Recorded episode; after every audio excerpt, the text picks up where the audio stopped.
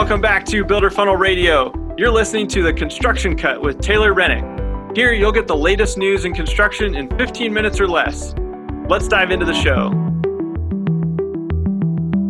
Welcome back to the Construction Cut. I'm your host, Taylor.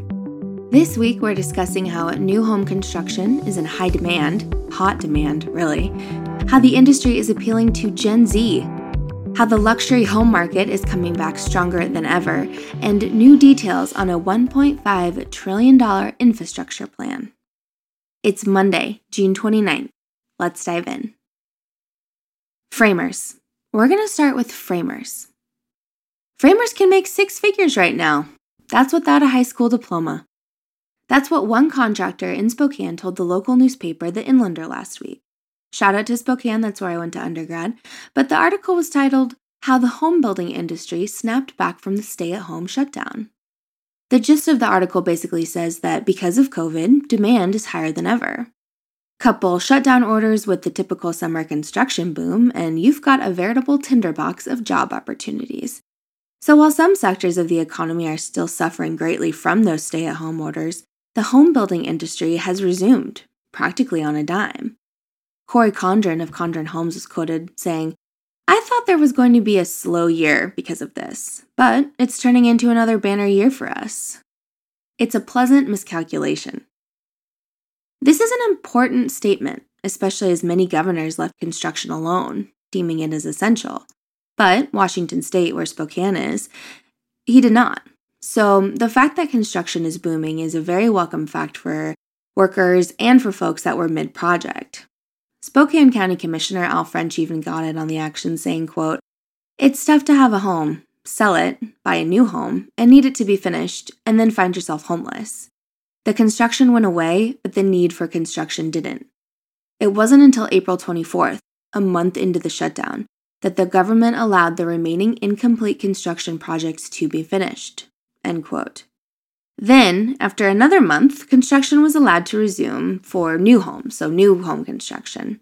And by then, demand had been built up for so long that people were calling folks like Condren just to reserve their spot in line for next year.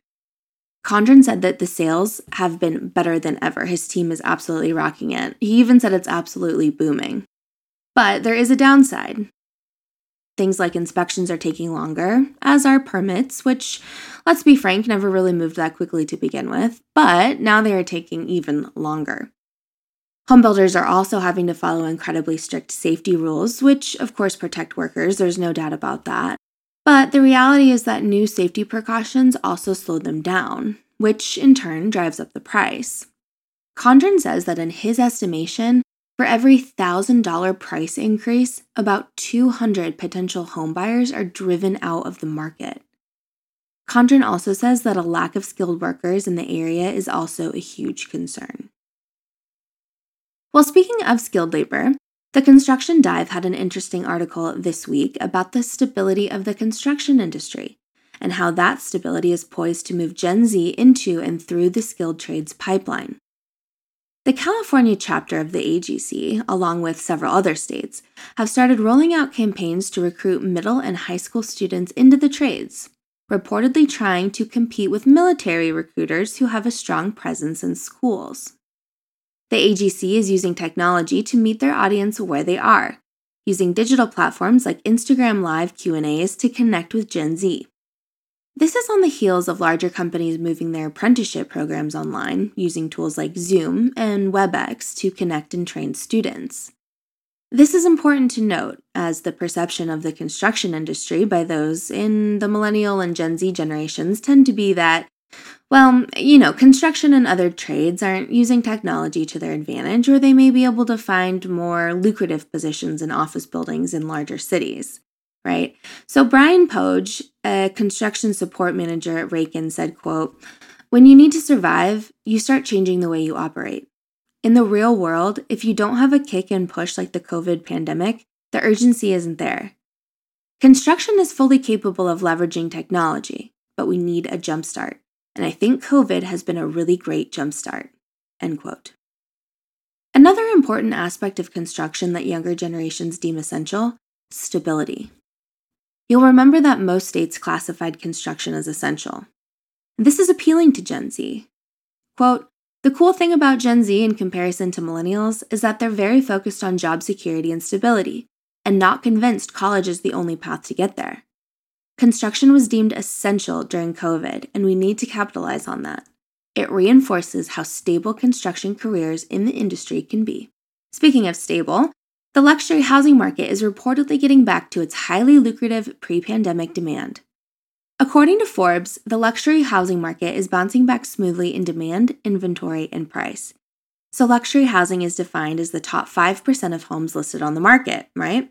So, according to Realtor.com, those in the top 5% saw a median price gain of 1.6% year over year, averaging a cool $2.97 million. Realtor's chief economist says that COVID has, quote, reinforced the resilience of the housing market, and unlike prior downturns, the luxury market is leading the recovery, end quote. What's interesting here is that the demand for luxury housing is still very much there, and there aren't enough homes to meet demand just like there are with regular homes.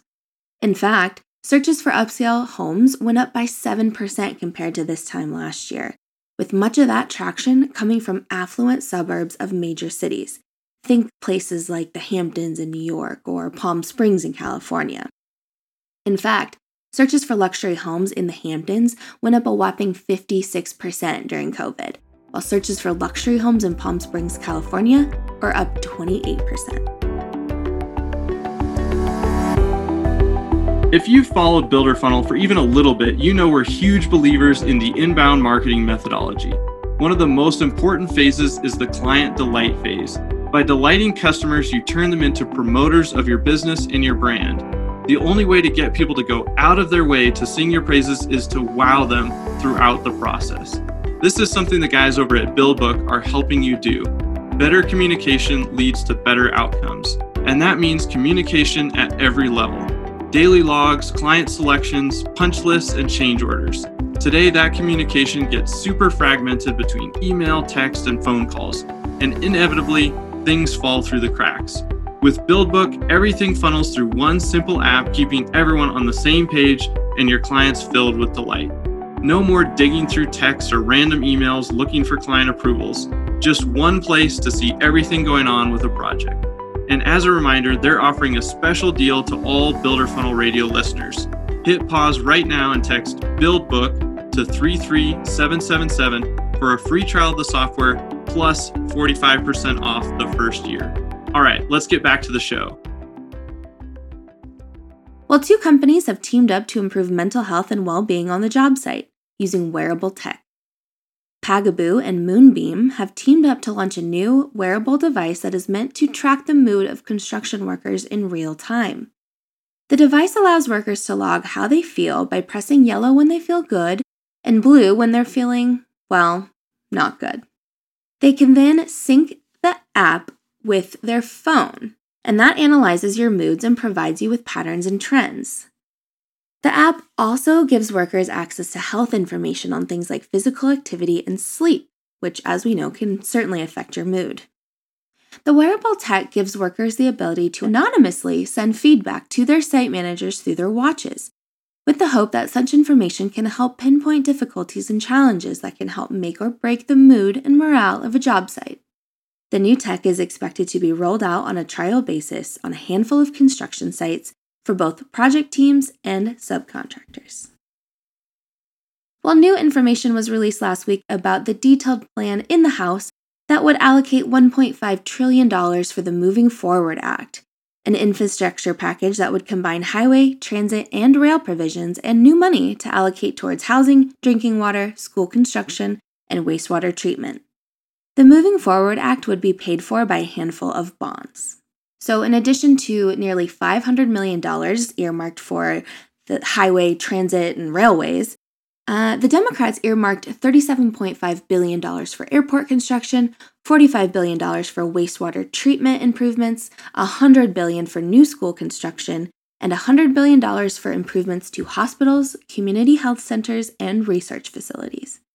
The package is expected to go to a floor vote before the House breaks for the July 4th holiday. All right, guys, that is the construction cut this week. Short and sweet. Thank you so much for tuning in. And as always, make sure you check out the handful of other shows we have on Builder Funnel Radio, especially Spencer's last episode on spending zero dollars on marketing and how it's not actually as cool as you think it might be. It's a great episode. I've listened to it twice already. So make sure you grab a copy as well of the State of Home Builder Marketing Report. The link to download the report is in the show notes right here. It is so easy. There is a ton of great information from builders across the country, and it's certainly worth downloading and checking out. So, thank you guys so much again for tuning in. I will see you all next week. Thank you so much for listening to the Construction Cut on Builder Funnel Radio. If you got value out of today's episode, please do one of two things for me. Share it with a friend by clicking the share button in your podcast player and then texting it or emailing it to them or leave us a review. This is a free podcast, so spreading the word really helps us keep Builder Funnel Radio going. Thanks, guys. We'll see you next time.